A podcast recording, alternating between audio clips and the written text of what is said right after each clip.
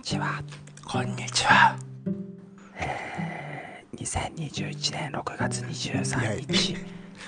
午後23時43分を回りました。ちょっと普通にお願いします。拾えてないかもしれなえい。ー真夜中の、あ、拾え てない。あ、そうですか。えー、真夜中のハードボール読書探偵局へようこそということでですね。えー、まあ、久々の深夜収録ということで、うん、えーもちろん、えー控えめな声こうビクビクしながらね、えー声を張り上げておりますけど相も当小さいよ。うん、まあちょっと、えー編集でね原因を上げていただいてそうですか。どうにかしていただきたいと思うんですけども、えーまあ、今日はですね、えー珍しくというかまあ初めてですけども、えー、ツイッター連動企画ということでですねまおあうそんなあのー大した話じゃないんですけどえーまあ先週かな、まあ、先週、まあ、次回、えー、朝宮運河さん編集の、えー宿で死ぬ旅白ホラー傑作選を取り上げますっていう、まあ、告知ツイートをしたんですけども、うん、えーそこにまあ絡めて、まあ、リツイート配信チャレンジということでですね、ええーまあ、リツイートされた回数かける1分ということで、えー次の放送回の、まあ、長さを決めようということで、えーやらせていただきましまあき聞かされた時はね、た。うんえ10分ぐらいしかないぞって思ったけどね。あまあそうね 開いたとそうそうそう、まあいや10分だと多分表紙舐めてね、おしまいなんでもうちょっと伸びてほしいなと思ってねほらまえあーやりましたけどいつもほら告知する時のリツイート、大体平均10ちょっとじゃん。いや10あるかな行くか行かないかぐらいでしょ。行かないぐらいじゃないだってあのー2億人聞いてるはずなんだけどね、まあ多分みんなツイッター使ってない、あの禁止されてる Twitter ほほとんど中国だからさ、あの禁止されちゃってるかいやいやいやいら、やツイッターがね、だからしょうがないから、ウェイウェイボー、そうウェイボー版をあの早く開いて、えー毛沢東の話したいなと思ってるんですけど、えーまあ、そういうことやったんですね、えー、1ツイート。まあ予想ではね、えー、1000リツイートされて、えーまあ、これは全部のあの話を舐めていくのかなと思ったんですけど、えー無事、えー、93リツイート、今確認したんですけどね、いやいや多分まあ、今23時45分で、まあ今日まで締め切りって言いましたけど、まあまあ、これ以上増えることもないと思うんでね、この時間。ということで、まあ93分、えー、93分で名著、宿で死ぬ余白ホラー傑作選ということでね。一応まあちょうどいい行んっだたっちゃ行ったっていうか、いつもぐらいの時間になったらっていう。あそうそうそうそうそうそう、でもなんかあのなんかっていうのもあれだけどやっぱりえーまあ朝あのこの編集された朝宮さんもリツイートね、えー結構してくれたおかげいでやありがたいですよ。本当そうにそうそうそううん、こんななかなかね増えましたよ今度座興にね。こんな辺境ポッドキャストにね、えー申し訳ないですけどもあのもしかしたら2億人っていうことをね、えーちょっと若干信じちゃってるかもしれませんけどねもしかしたら 残念な2が億ら人に拡散できるのかっていう。そうそうそうそう期待をさせてしまったかもしれませんけど、まあ、大体10分の1くらいなんでねあそうね。10分の1ぐらいそうだね。そうそう10分の1ぐらいなんでねうんまあそこら辺は割り引いてほしいんですけどもえー、まあということでですねえー、あ一個今1個一個増えた上がって94、まあ、94分、 うんまあそのぐらいですねえー、まあでもいつもの時間いつも大体1時間半ぐらいだもんねちょっとだね我々うん、だから、えーまあ、聞いてくださってる方もあの空気を読んでね、 えーこれ以上長くすると、えー疲れて後半だれるなっていうのをね察してくださったんだろうけどね、えーといった間に95、うんうんうん、なかなかね、えー怖いですけあどあまあ喋りながらこう少しずつ増えていくというシステムもあるかもしれない。うんそうそうそうそうそうそうだからちょっと今ね引用リツイートして、えー収録始めましたと リツイートまだあと10分お待ちしてます と 収録始あめの喋りながら増やしますと。そうそうそう。えーえーしてますと。目指せ延長。延長のちょっと。ということで、えーまあ、ツイッターを打ち打ち終えましたと。はい。これでまたちょっと増えてくれたら面白いですけどね。うん。まあ、ということでですね。えー宿で死ぬ。うん。でやっぱ嬉しいですよねその去年さ、うん。まあ、ちょうど今頃ぐらいに、えーこの朝宮さんが返済された「家が呼ぶ」がさうん出てさ、であれどうだったかなもともと当初やる予定なかったかもしれないけど、そうそうそう。まあ、自分が読んでいやこれ面白いなっていうことで土井君にね、えー話してじゃあやろう、まあ、雑談一回やってもう一回ね特になんか気になったやつ一個やろうっつってねやったけどもあのーまあ、そん全然予定なかったんだけど、あのドールハウスね。そうそうそうあれ読んで、わちょっとこれ話したいなっていうふうになったのよね。ねあれはなんか本当いいなんかね異様本当異様だったっていう異様なね、うんあれねそのやつだったけあどのーだから小小池武彦さんのね。そうそう小池武彦さんだから買っちゃったもんあの小池武彦さんの本えーと全然さその住んではいけないだっけあそうそうまあそれはえっとあのねえー、章の名前でうんあ本の名前は幽霊物件案内だったかなあはいはいはいはいの12ってやつがあってさだから全然知らなかったんだけどさその実話怪談とかそういうノンフィクション系の怪談って全然あのー門外観だったけど買っちゃいましたよ買っちゃってねいやよかったよ、おーうん、で今回の「宿で死ぬ」もさえー、解禁賞でしょ小池さん そうね解禁賞だ解ね、禁賞そうそうそうそううんだからねやっぱでも今回もさらにさうん良かったよね小池さんあのあやつえっ、とねまあいきなりあれですけど一番怖いのはこの作品だったかな あそうそうそう俺もね怖いっていう意味ではこれだったねうんしやっぱりああ解禁症だけのことはあるなっていうふ うねちなみにこれ思もったけどねカウンター入って回って回ってんですかねこれあ今どうだろうちょっと待ってごめんねいや回ったかなあちょっと回ったかもしんないうんあい今やあでも9595だからまあま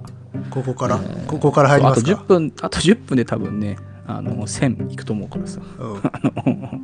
明け方朝中までね、えーえーと話し続けられるかもしれないです、いやどこからこう時間をうん、あスタートにします切るってことそうそうそうああいやえどういうこと俺たちのこの話してるやつがってこといやいや要はほらあい開始時間よ開始はい時間、はいはいはい、うんいやもうそれはもう初めからでいいんじゃない、まあ、これもだから含まれてる、うん、あじゃあそうしなもいうともう7分経ってますわああ全然全然あそっか時間見ながらやんなきゃいけないねそういえばねちょっと待ってよあいやまあスこマっホちカウンター見えてるからあ見えてるうん、この時間も惜しいというあそういやいやただちょっと見逃すかもしれないけどだからちょっとオーバーする可能性あるけどね、うん、まあその場合はさ切って切って切ってはい いろんなところ切って不正さそれ不正だろバッチリバッチリ合わせていかないといけない、編集という魔力でね、ええーまあーといとうこまあととでですいうことで、まあ、早やっていきたい速あそうちなみに今回はもうね全部の話しましょうかというあそうそうそう1個がっつりとかっていうのが今までのスタイルだったけどさすがにちょっとね、もったいないなっていうのもありっそうそうそう、まあ、全体的に、えー、舐めていこうかなと思いますていうねそうそうまあそうなるとね、えーじゃあ行きますかということで、えーまたね例によってさ、うんやっぱ度肝を抜かれたのはやっぱり、えーこのねカバー写真のアドビストック ですよやっぱりねこれもアドビあアドビストックだねそうそうそうだから前回もやっぱ記憶ね残ってましたよああそうねあ話したねそうそうだからこの、まあ、そもそもこの板野浩一さんっていう方がね、あのまあ、いろんななんかね自分が好きな本を買うと大体ねこの人がなんかあのカバーデザインやられててねすごい目に留まってたんだけどうんあの竹書房とかの SF とかね、まあ、SF は違うか、えーっと SF やってるかなあ、まあ、自分が好きそうなやつシリーズを見るとなんかこの人がやられててわっと思ったりねうんえーするんだけどでまあカバー写真がアドビストックということでね、うんえーまあなんかここら辺はもう踏襲なんだろうそねうだね前回の家が呼ぶと同じようにこう二重にするというのか、うんそうそうミラーリングさせミるラーミラーリングね、うん本当にここから入ってくっていう、そうそうそうそう、えーで両白ホラー傑作選とうん、まあタイトルですよやっぱし、宿で死ぬっていうね 身も蓋もないっていうそうそうそうでもこれさ結構ね不安に思ったよ正直に言うとおうなんでその前回家が呼ぶだったじゃないうんだつまりその漢字1、えーあまあ、漢字1ひらがな1漢字1ひらがな1じゃないうん家が呼ぶでうん今回もそれ踏襲して宿で死ぬでしょうんだから第3弾の時難しいなと思ってさああそうねでも家宿次に何か分からんけどねうん何が来るんだろうねなんかささっきツイッター見たら、えっと、5つぐらいなんかその候補その編集者の方と話を出して、まあ、その中でこれが選ばれましたみたいなことツイッターで朝宮さんつぶやかれてたけど何だったんだろうね他ねね家が呼ぶ宿で死ぬ墓が来るとか、ああ墓が来るいいねいいね いいね墓が来 るなんだろうお墓お墓ホラー傑作戦あとなんか今の一言だけでなんかあれ一行階段的なノリがあるよねああそうか墓でもいけるかもね、うん葬儀関係もいけるもんね墓だったらねそうねああいいないや俺はねあの家宿ってきたから、うんその間をつなぐ乗り物系かなと思ったのねあ乗り物ホラーみたいなさまあ、うん古いさタクシーで後ろにみたいなとこもあるだろうし船とかさ、飛行機とかでもなんかあるんだろうなと思ってね難しいけどでも読み方がそうそうそう難しいよね読み方が難しいんだよね、い車やじでゃも墓が、うんそうそう車じゃないしだから、まあ、ツイッターでつぶやいた時にはもう移動するにしたけどいやそれ怖いけどね それは移動するの あの乗り物ホラー傑作戦それこそ逃げ場ない何が移動するんだそうそうそうそうそうなんかね意外とそれ考えると面白いかもねうん大喜利的に、でも墓が来るはいいなぴったり合うしねうんいやうまいよああーまあじゃあいい入ってきますかあ入ってきますかまあうんということでね、えー入っていきましょううんまあざっとね、まあ、目次見てこのねまあ会会談とか、まあ、会議小説好きだと大体この一発目のね遠藤周作さん来るだろうなっていうのはね割とこれはあー予想通りなところあるんでねあのーそういう作品集あるよね、うん遠藤周作あそうそう恐怖小説恐怖小説続恐怖小説あってそうあってだから割とねその宿ですっていうだけまあ初め告知があった時に、まあ、遠藤周作さん来るなっていうのはね大体みんなピンときたんじゃないかなと思ううんん、だよね、で、まあ、これもさやっぱアンソロジーの、まあ、妙味っていうのはさ、うんあのそのまあ、枠の設定宿っていうのも秀逸だし、うんこのやっぱ導入からどう盛り上げてくるかっていうのがさ、まあ、非常に大事じゃないですか。あのーね、看板にふさわしい一編だなと思ったね、んそうそうそうあのこれただ宿ってだけじゃないじゃんあのもう連なっている、 しかもそうそうもう国をまたいでっていう、う、うんん、だからねここ導入に入ったのねすごいねいいなと思ったねスーッと入ってくるからねこれは。あでもだからふさわしいなと思いながらも逆に意外でもあって、あのーこれこの遠藤周作のこの3つのうん、幽霊っていうさあのすごく不思議な階段だよねこれ階段として考えたらうん、あそのう怖がらせる怖がらせる気あんまないでしょっていう、うんうんうんうんところがね良かったんだけどね あの切実にこんなことあったんだよっていう姿勢でしか書かれてないっていうさ、そうそう、うん報告だよねこれねうそうそこんなことあったよっていうねだから3つの違うシチュエーションのさ怪談話、まあ、遠藤さんが体験したということになっているんだけどそれ以外の共通点あんまなくてさ全然つながりがないんだよね、そうそうそうそう怖がらせるんだったらつながりを作るじゃん多分うんうん、これねまたねその、遠藤さんの特に初めの方の冒頭はねこう可愛いんですよ遠藤さんねこのねそのこの小説はずね可愛いるいねうんそうかいかい自分をね、うん卑劣なやり方だよいいやつだねねこれはでこの後だってさ、んわかんないけどダバダーっつってさ、あの スタッフゴールドブレンド飲み始めるでしょまあまあこの後ねちょっとこうコリアン先生のこうそうそうファニーさがねあのね出て信じないの信じてくれないのそうそうそうそう、ん俺もそこをねあの線引いて可愛いって書いてあ可愛いそうそれに比べてその後周りの作家の冷たさっていうね、る冷たいあのブライ感ねいいねこれはいいんですよねえ疲れていたのかしらんみたいなねその言い方ね、そうこれがいいんですでまあこれまあ最初がフランスのだけどさフランスのまあ下宿、あや宿かうん料理屋の宿宿2階の宿これもさほとんど幽霊っていうか予感とか気配だけでの話なんだよねそうそうそうそう、うんだから、でねまあだからこう言ってしまうと今のほら階段の水準からするとそんなに怖い話ではないじゃんこれそう怖くないね、でもまあなんそんなことあったんだよとかでも味わい深いですよねこれねやっぱねそのヨーロッパっていうところだよねでもヨーロッパ州しないよねいやでもなんかね ずるいですよこのなんかさ、俺はヨーロッパ行ったことあるぜ いやだってこの人留学してたからね留学してるけどさしかもフランスを舞台にした小説フランスそういくつも書いてるからだねからここでね、まあ、ちょっとインテリ感出すなと。いやいやいや可愛さとインテリ感を出す。ああだからねすごくでもねそのフランスとかっていうそのヨーロッパとかそういうものを感じさせないなんか普遍的な恐怖感みたいな感じで、うん、そうね。すごくあの土着性がないんですよね。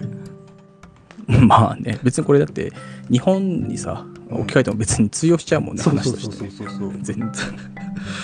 それがなんかあの他のいわゆる怪談じゃなくて文芸作品のあの白い人とかを読んだ時も、はいはいはいあれこれす一応フランスのしかもね昔を舞台にしてるのになんかそんな感じがしてこないっていうか日本を舞台にしてるかのような空気感だなっていうのと通底してるなっていう。ねえ、これだって、うんそうだね、特に関係ないもんね、ヨーロッパ感ね。にそうね2個目の階段も別に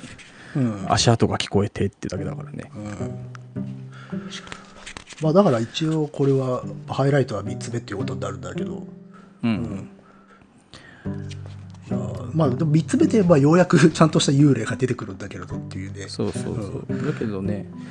やっぱこれは、あのー名短編だけど、やっぱ前菜っぽいんだよね。だからその、うん怖くないからさ、うん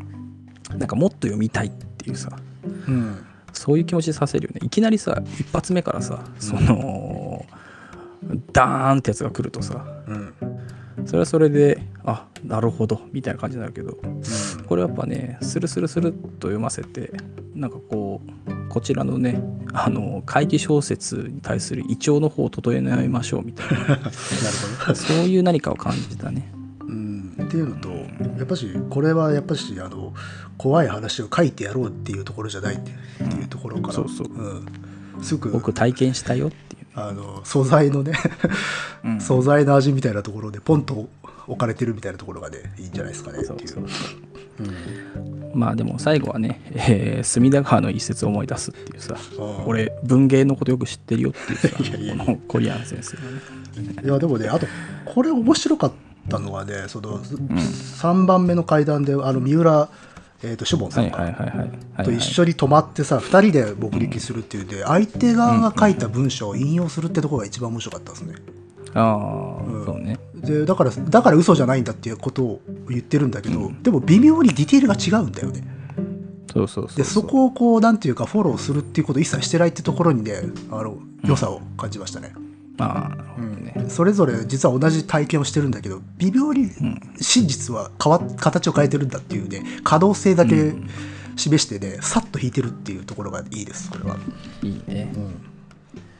これさまあ別に怖くはないんだけどさうん考えると一個だけ怖いのは、そのこの 3, つ目の旅館の離れがさその鬼門とかを裏鬼門とかなんかこう縁起が悪いように作られてるっていうのはちょっと怖いねあのそれこそ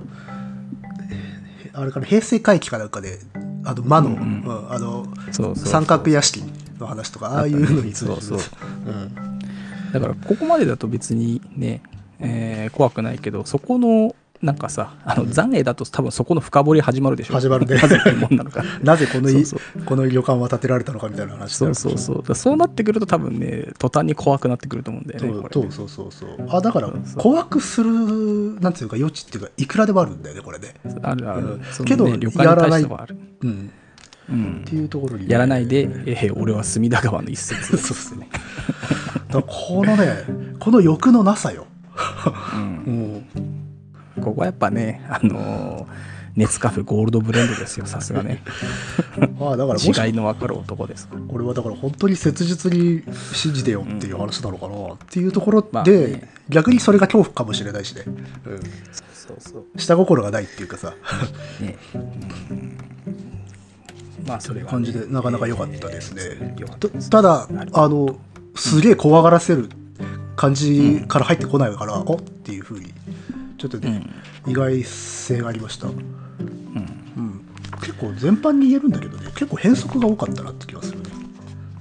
ああなるほどね、まあ何があのストレートかっていうのはなかなそかうそう難そしいけどうそれをねやっぱ問われるこれあの 問われる平成回帰をやった時もそそう 思ったんだけどあー回帰ってなんだとかね ホラーってなんだってなるあーそれをね突きつけられてる我々ですけど、まあ序盤3作ぐらいがそういう作品だったからさ、うんうんまあ、次のこの屍の宿これもちょっと、はいはいはちょっと変わった階段じゃないやっぱりそうねうんまあでもこれはね俺は割とこうまあラスト落ちの展開だからさ、うんまあファイナルストライクものだなと思ってうん割とねなんかこうオーソドックスな感じはしたけどね俺はあえっ、とねとそう最後までが最後の最後まではオーソドックスなんだけど、最後はやっぱしあれあれちょっと笑っちゃわない、いや笑うよだってこれあのーあれじゃんはあじゃん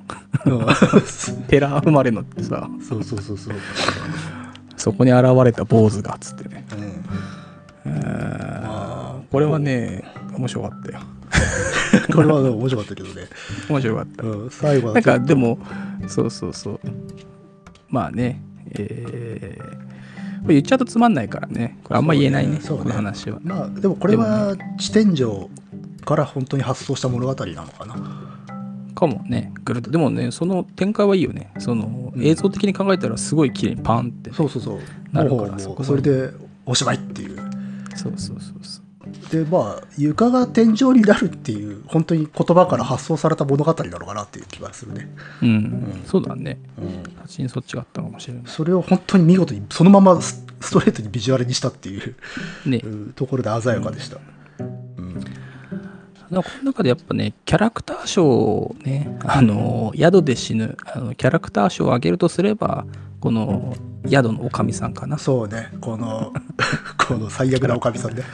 最悪だねあのえー今回で宿で静岡で、よ通して読んでてねもうもう一つのテーマが出てきてクソうんクソみてえな宿っていうテーマがせり上がってくるんだよねクソ宿クソ宿クソ 宿ねクソ宿オブザイヤーねあの不快な宿っていうの がさ徐々に出てくるんじゃないうんも出てくるねうどうどれだけ不快にさせるかっ ていううんまあでもやっぱりそこはさそのまあ朝宮さんがおそらく裏テーマで提唱してたアンチ GoTo システムがさそんな社会性がそうだよこれ政治運動だからアンソロジーとはあの全てのアンソロジーはあの政治運動だからさいやいえー運動体ですから、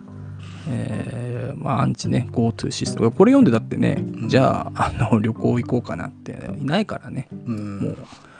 ま俺なあんてもう今週末もうコロナの中ね、えー日本全国飛び回ろうかなと思ってたけど、まあ、これ読んだ後にもうやめましたからそういう効果は ねまあると思いますよ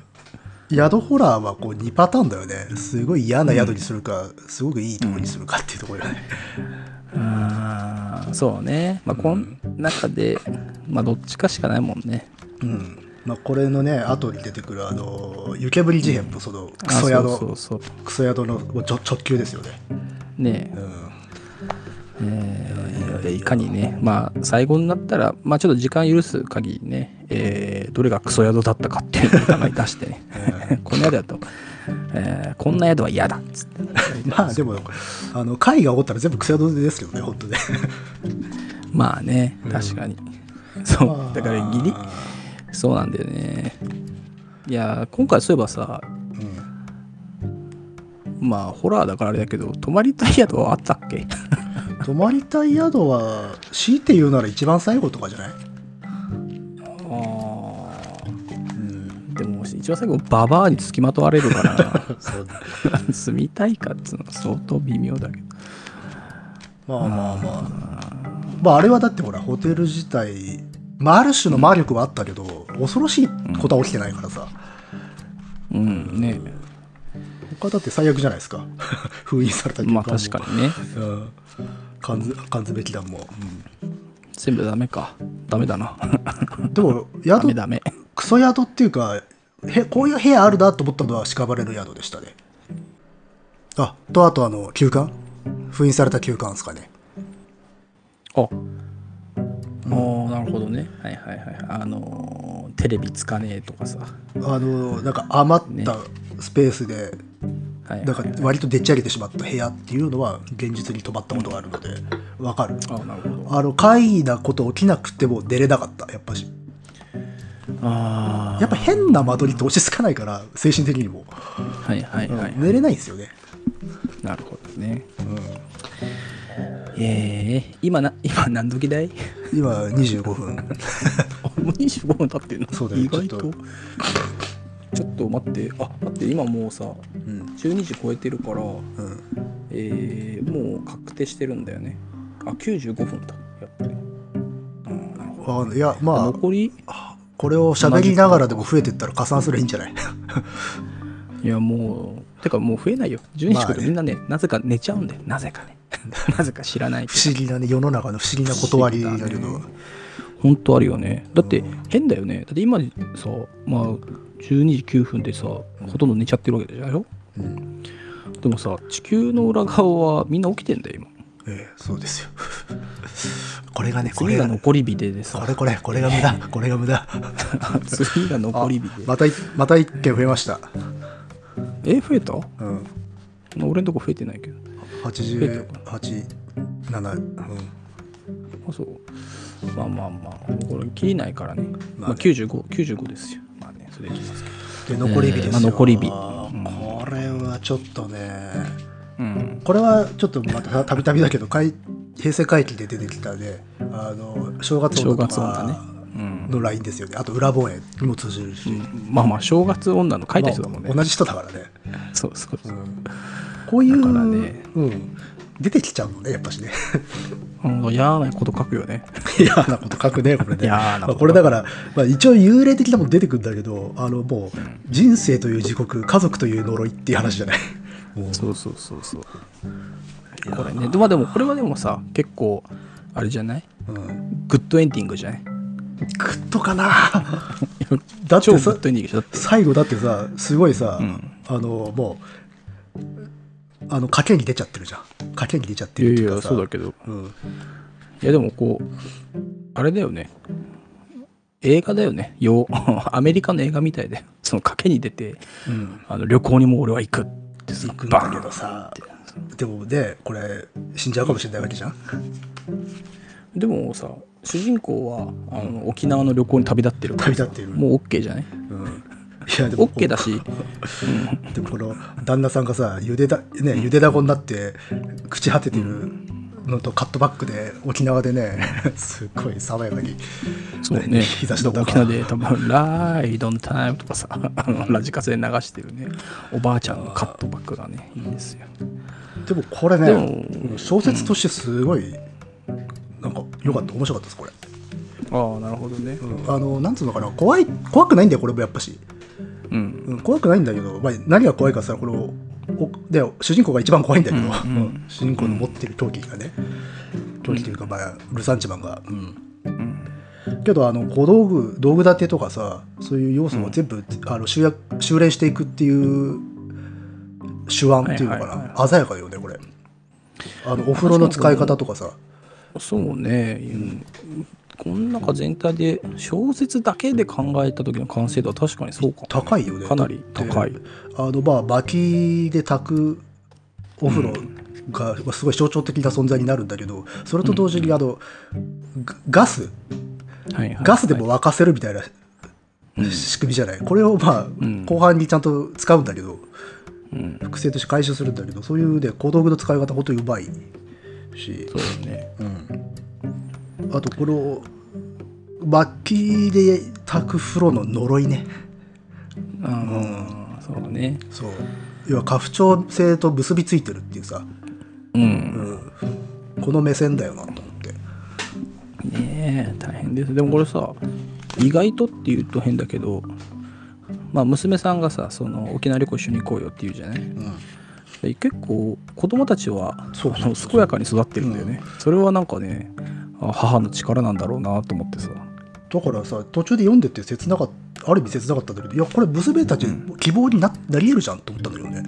そうそうそうそうそこにすがることはできなかったんだなっていうところにまあ逆に言うと呪いと業の深さを感じたりはするんだけど、そうね、まあでもね悪い夫は、えー倒されて、えー 倒されて沖縄エンドです からこれ倒したってさ救いにならないでしょっていうえなんで沖縄行けばもう大丈夫でまあね沖縄はなんだって沖縄ってあの、まほぼあ全て涅を槃だから全てを帳消しに そうそうそうあそこはあの西方南浄土って海いう南海だから あの南方浄土だからそこはさ南かはそうそう南西だね、うん南西か両方持っだかてらねうんそうそうだからそこ行けばもうニルバーナですからね、うんえーなんかねパイナップル食ったりさ、えーそうすればもう大丈夫ですよ夫は夫でだって夫もこれ別にさうん不幸せじゃないと思うよだっていや本人は妻にさここまで幸せだと思っちゃってんだよねだからきついんだよねで幸せなまま死んでいくわけだからで、まあね奥さんも、えーそういうね幸せなまま夫を旅立たせてからの沖縄ですからでもこれはねもそううし最高ですよそしたら今度あの2代目の生き量が沖縄に来るんじゃねえかっていうと ころよねで2代目の生きる沖縄来てもやることねえよねまあねでも暑いっつって、うん帰るっつ帰っっててくるかもしれないけど風呂入るんですね、そうね熱っつっそうでもさわかんないけどそれちょっと面白いけどねそのさ代々その家父課長課長っつうか、まあ、父親が死ぬとさ、えー水のところに現れて一言言えるっていうねスタンド能力っぽく ていいねケーキのあそこんちのだだ旦那はもう毎毎回こうお風呂に出てくるっていうそうそうそうそう一回だけね死ぬ時に出出れるっていうさ、うんそういうシステムなのかもしれないでもまあでもそこがサスペンスになってるのも面白かったね実はそうそう実は息子の方だあえっと親父の方だったっていうさ、んそういう幽幽霊のどんでん返しってなかなか珍しいなっていう、ね幽霊とか生き量かこれは、これだからそう聞いてるよねいろいろ伏線がねそうそうそう短いながらあのだからすごいテクニカルだしでもってなんかすごく多面的だしねこれうんこれどっちにでもいけたんじゃないかなっていう最古なものにもなはいはいはいはいなるしいわゆるいわいわゆるし心霊ホラーにだってできたしけどうんこれまあ文学とかってるよねうんそうだねそうそうそうなのですごく強い 自力が、うんそうだよね、うんだから心霊がメインじゃないんだよねこれね心霊扱われてるけど割とギミック的に使われてて、そうそうそうねその前後のうんだからあのー心霊生き量がお風呂と同じぐらいのギミックになってるんだよねそうそうそうそう、だそこがねまた妙です妙味ですねこれねで逆にお風呂をそこまで高めているのか生き量をそこまで下げているのか分からんけれどこれを同じぐらいの、なんつうの投量で扱うっていうテクニックっていうのすごいなと思った、うんそうですよこれなんかもう凡人だとさやっぱり最後、えー沖縄行ったらう海一面のお父さんの顔がつ ってね気持ち悪い熱い熱いと言っているお父さんの顔が一面につって終わっちゃうからねうんえーまあそんな感じでしたね。これ良かった。これ面白かったあこれが3つ目ですね。だから割とね、えーまあ1個目3つの幽霊がまあ食前酒で、えー屍の宿で1回ちょっと笑ってね、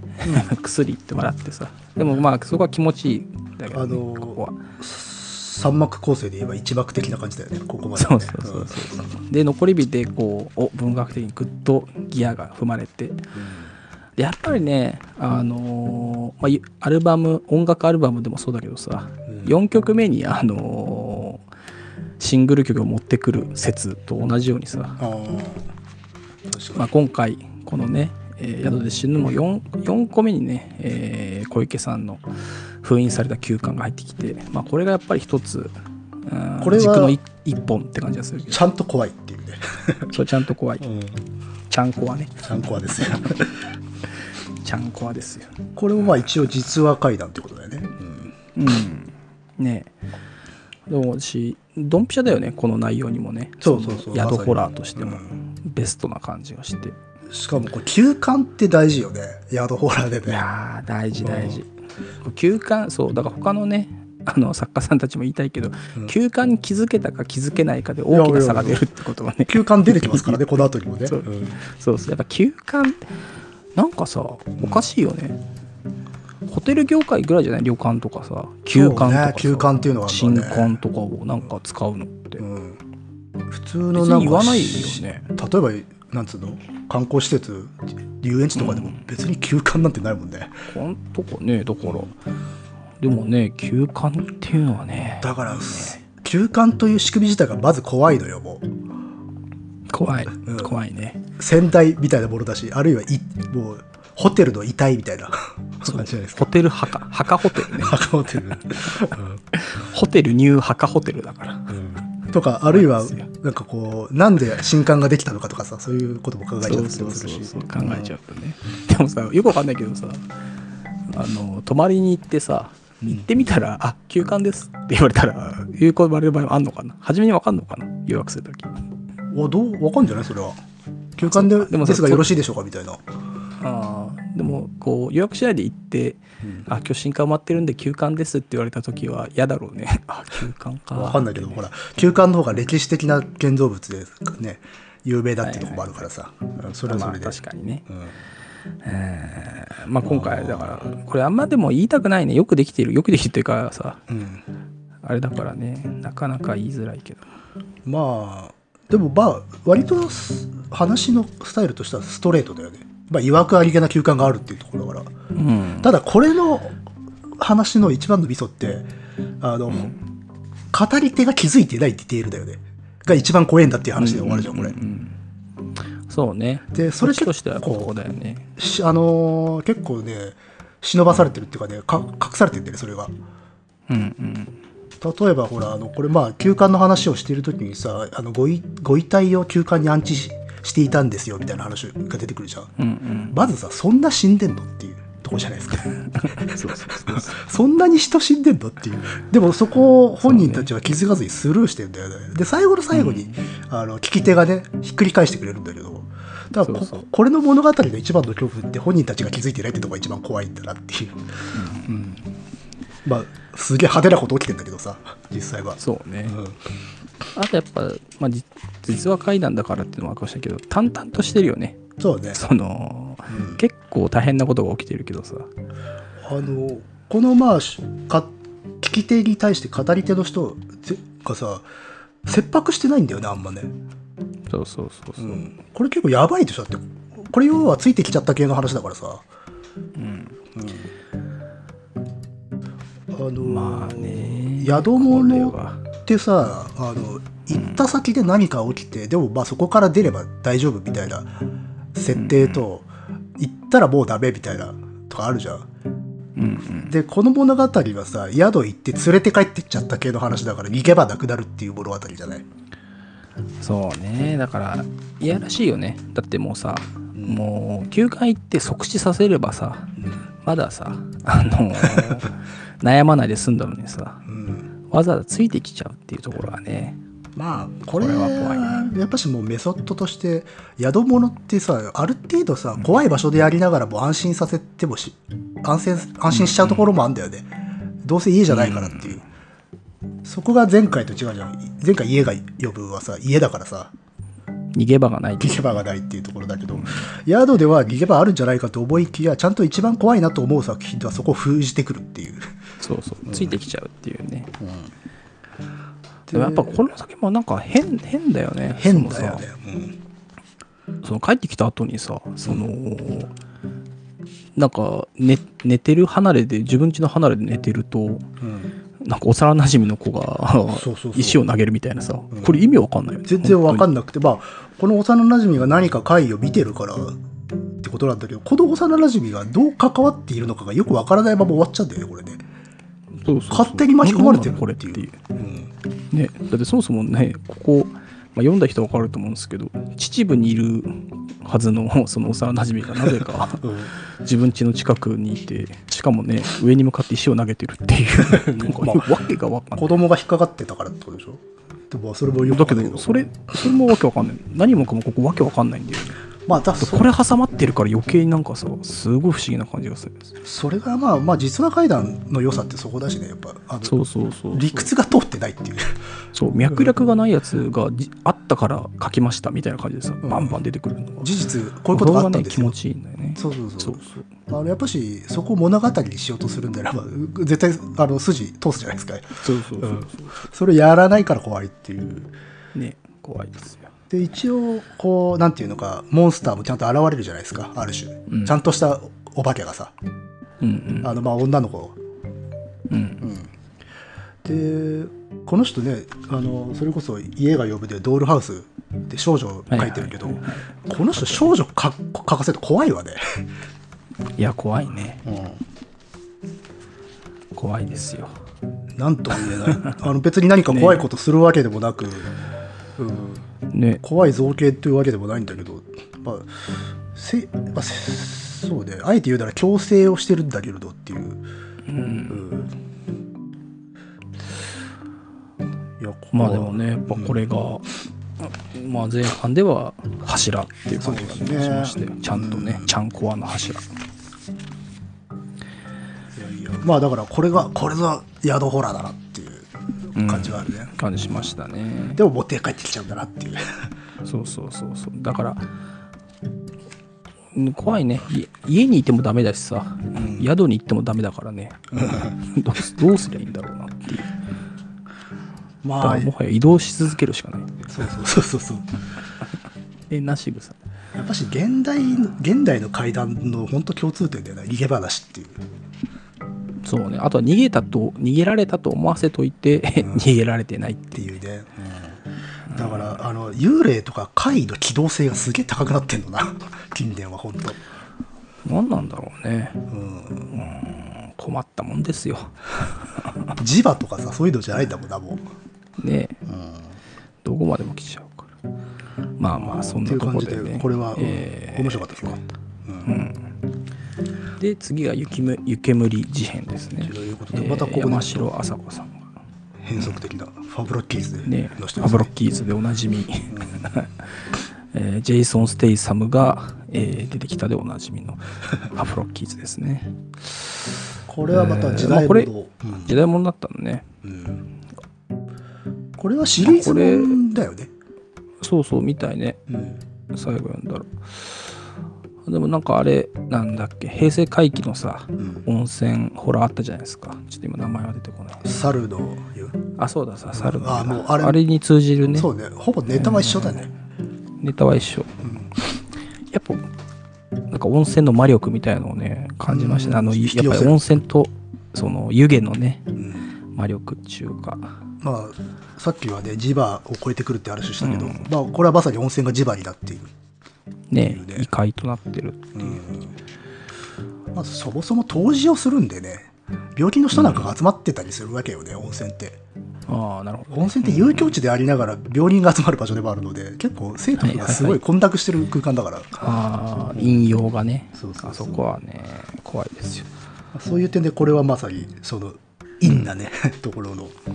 うんいやーまあこれ今でいう温泉ライター的な人なわけだよね幕末のそうだねだから、えー浅見光彦的なね、えー まあ、あれは温泉ライターじゃないけど、まあ、旅行をね雑誌のライターしてますから、まあ、それでちょっと怪異な温,、温泉地に雇ってしまったという話だけど、まあこれはもう本当にいわゆるクソな宿っていうまあクソ 宿こ クソれ宿はなとかなかのクソ宿ですよだって毎回ご飯に小石と髪の毛入っ てるでしょ白髪ね、これはね嫌ですねちょっとでまあこれちょっとコミカルっていうかちょっと笑わせるところもあるしな不思議な感じのホラーでしたよね、だから並べ方で言うとね、まあ、前1個前がまあ封印された休館で、まあ、なかなかやべえやつだからちょっと落ち着かせるところあるよねここはねそうイねケメン事変箸なんか箸休め的な感じもあるそかうな読者をちょっとまあまあ、落ち着きなさいよっていうさっていうところでもあるしかも会自体も実はこれジェントルなんだよねそうそうジェントルゴーストストーリーだからしかも時代物だしね割とねそうそうフラットな安定感ある、えー作品でしたねそうだから夜中入ると戻ってこれない温泉って結構ね風呂敷広げたんだけど、まあ、2回ぐらい生還してるんでこの人はそうそうそこのハードル結意外といける構下がってしまったんでね怖いかっていうとそうね怖くはないんだけれどうんまあクソ宿の印象がすごい良かったっていうまあでもまあおもう家族が見えてるっていう時点でさ、まあ、怖くはならんなりようもないだろうそうかなんだよらな、うん本質的にそこがだからねそこはねあれですけどまあでもやっぱり、えー白米に小石が混ざってるっていう さあの名パンチラインがあるんでやっぱギリホラーの範囲内まあギリっていうかまあ怖がらせるだけがホラーじゃないっていうねそうねまあ、そういうことなんでしょうけどもうん、まああとちょっとこだのからこのねあの、まあ、切ない物語だしねあと、うんうんむむしろ古風なスタイルの話だよねあの世の人まあクラシックまあ、出会ねっ、て、でほそうそう、まあ見つけてあげるっていう物語ってまあ、うんほんと古典的だよねそうだろうなと思ったやつことをそうだろうなってなっっててるいかうら、そうね、そうそうそう全く問題ないですよ、 まあという感じでまあそういう点ではこう、味わい深いですね一遍ですだからここで一回落ち着かせといての次の深夜の食欲でさそうなんやでっぱすよ、りね、ちょっとまた変えてくるっていうねあの1個前の宿ではろくなもん食えなかったんで今回は美味しそうなそうそうそ美味しそうなねあある意味えー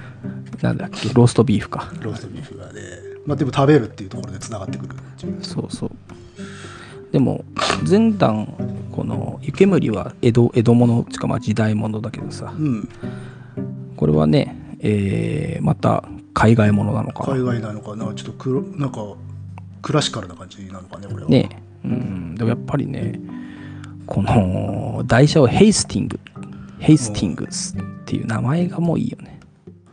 あのーまあ主役が 台車っていうね、うん、ワゴンかそうそうそうそうでワゴンを押してるといろんな会員に出会うって言ってたけど、でもこれねやっぱねあのまあこれーまは、あオンダリクさんかうんわかんないんだけどそのキング感すごいよねそいのやこ れはシャイニングでしょそうシャイニングそうねイメージあとこのさヘイスティングがあ昭和なのはただしただ死んだりコースを外れたりするだけでないっていうところを太字にしてさ、繰り返すのってもうキングだよね これだはから意識っていうかもうあれなのかなこうカバー的なオマージュ的なノリもあるのかないやあるんじゃないかなこれはだし結構ねあとこれなんかね小説家がテクニック使って書きました感すごい感じるんですよねこれこれやまあ嫌な意味じゃなくて、そうあだねのあのなんていうのかな、お題を出されてもうんう書きこなすみたいなそういうノリを感じるんはでいすはいよ、はいはい、はいうんこれねだからこうぎ技巧的な感じがねヘイスティングでも意外とオチはね割とストレートなオチな感じがねそうだねうんまあだから短いし実際これはねうんいやーこいいでもまあここで一つなんていうのかなこの作品でね少し見え隠れする中でね作家が見るホテルっていうのがねせり出してくるんですよ、うんほうなるほどこれ宿って単に会が起きるっていうだけじゃなくて小説家ってやっぱし他の人と宿に対する目線違うってことがだんだん分かってくるんだよねあそうなるほど俺小説書くからこの人たち宿ではいはいはいはい、何でもねああそっかそっかだからね宿そのものが持ってる重力とか磁場とか宿そのものがある種の霊覚みたいなものを持ってるって話がちょいちょい入ってくるんだよねはいはいあのそこで何か別の音量がいるとか何かこうい言われがあるとか因縁があるっていう話だけじゃなくて、宿そのものに何かがあるっていうスタイル、うんこれって結構作家得意なんだろうなっていうふうに思ってきた読んでて、ああなるほどねうんあまあ、それは缶詰祈願とか、あのホテル暮らしとかあの辺読んでて思ったんだけどはいはいはいはいなるほどねところで今何時代えー今48分えー40引き算ができないんだけどさ えーっとあと何分なんだ40分あと40分ぐらいかまあままあまあまあまあ半分超えたあたりだあねいいペースじゃないでですか、まあいいペースですよ、うん、で缶詰祈願かまあまあまあこれはそうそう、まあ、深夜の食食欲はこうディテールを本当に味わうって感じよね嫌なディテディテールをねっていう、今これ嫌だったねうんこのアイディアをどれだけき出すうか、んそしてまあ缶詰祈願がでも今まさに言ったホテルの建物そのもの部屋そのものに何かが霊覚みたいなものというか異形な意志が感じられるっていうような、そうねうんだからなんかいいでもいいね作家さんうん、ホテル泊まれてそうそうだからホテルって我々はさ普通にまあ観光であったりとか仕事だったりでそうそうなんだけど作家さん、まあ、今の時代はそうあんまり多くないのかもしれないけどそれこそ缶詰で泊まったりするわけでしょ、そうそうそうだからあのちょっと一般の客と違うんだよね向き合い方が多分ねうんだからだから多分ずーっと夜中とかか書きながら部屋と対峙してるんでしょうなっていううんだからへホホテルの部屋そのものが抽象的な空間空間として抽象化されていく心理状態みたいになるのかなと思ってでそれが恐怖に結びつけばこういう話になるだろうなっていう、だって怖いよねだっていつ編集がね来るか分かんないわけだからいやそれはなんかそれ普通 に物理的なプレッシャーがね その物理的な恐いやいや恐怖に心が押しつぶされると怪異がさ権限してしまういやほら我々どうしてもほらホテルの怖さっていうとこの部屋に前に泊まった人の因縁とかさいそういう話になるじゃんどうしても、はいはいはい、うん要はあくまで入れ物なんだよそれって、けどこういう物語読んでるとさもう入れ物じゃなくなってそのもの自体が対象になるんだっていう、のはもしかしたら缶詰とかするからかなというなんとなく思ったこと、これはでもあれかこれもあのなんだっけシリーズもんだよねそうだよねうんミドロガなモんだっかけらだっえけ、ー、ミドロガオカか、あの謎の医者が出てくる、 みみあのーここ住みたくないねいやこれは嫌でしょここはねああのあの謎の京都ね架そう空そうの京都謎京ね都そう架空京都あそこは本当やばいねよく人口がなくならないなと思ったけどいやーこれもねおもろかったですね、そういう意味で面白かっうんで次がうんついにね、えー北野優作さんの螺旋階段ということでねうんいやでもなんかあれだね全然あれだけどやっぱ嬉しかったね北野優作さん入ってるとさああそうですね取り上げい今まで一番取り上げている 取り上げ回数ナンバーワンということで回数と時間がねそうそうだからおーっと思ってさあでもすごい偉業の一編でしたねこれは、ねうえ、ん、これはね途中であれあれなんだなんだと思ったらあそうかみたいなねもうホラーっていうかもう途中からもう推しとかもうそういう感じになってたよね迷宮物件みたいな話になって たもんね ああそうそうそうそう、そうだねあのーまあ、我々大体その北野優作さんの話するときは「推し」って言ってさ あのまあなんかついつい出ちゃうんでそう出ちゃうけどあの、ねおお尻のあの探偵が探偵される話みたいな、はいはいそういうのをちょっと想像しましたね。あの探してるやつがいないってやつね自分を探してるとかそうい うね。そう自分を探しちゃってるみたいな、まあ、これもね、えーループな感じああだからこれもね言っちゃうとなんかね安っぽくなっちゃうけどねうんまあでも螺旋階段誰しも考えたことあるよね終わらないんじゃないかっていうね。終わらないんじゃないかっていうさ出れないんじゃないかっていうまあそういう映画も確かあった気がするけどねうんまあ、あと現現にこれは映画が重要でっていうか、まあ、映画の中に出てくるホテルっていうのがまあ、テーマに刺さるところでっていう。うんでそそれはのね難しいですホよテルにあったら全階段であるという。まあこの無限回廊系恐怖っていうのはさでもともするとやっぱこすられてもいるからそこはあの、使い方難しかったりはするよね。うんけどこれはやっぱしあの演劇と映画とって結構いろん、結構要素多いんだよねこれそういうのが絡み合っていて一つ一つはあの割とこすられてるものであってもちゃんと新鮮に響いてくるっていうか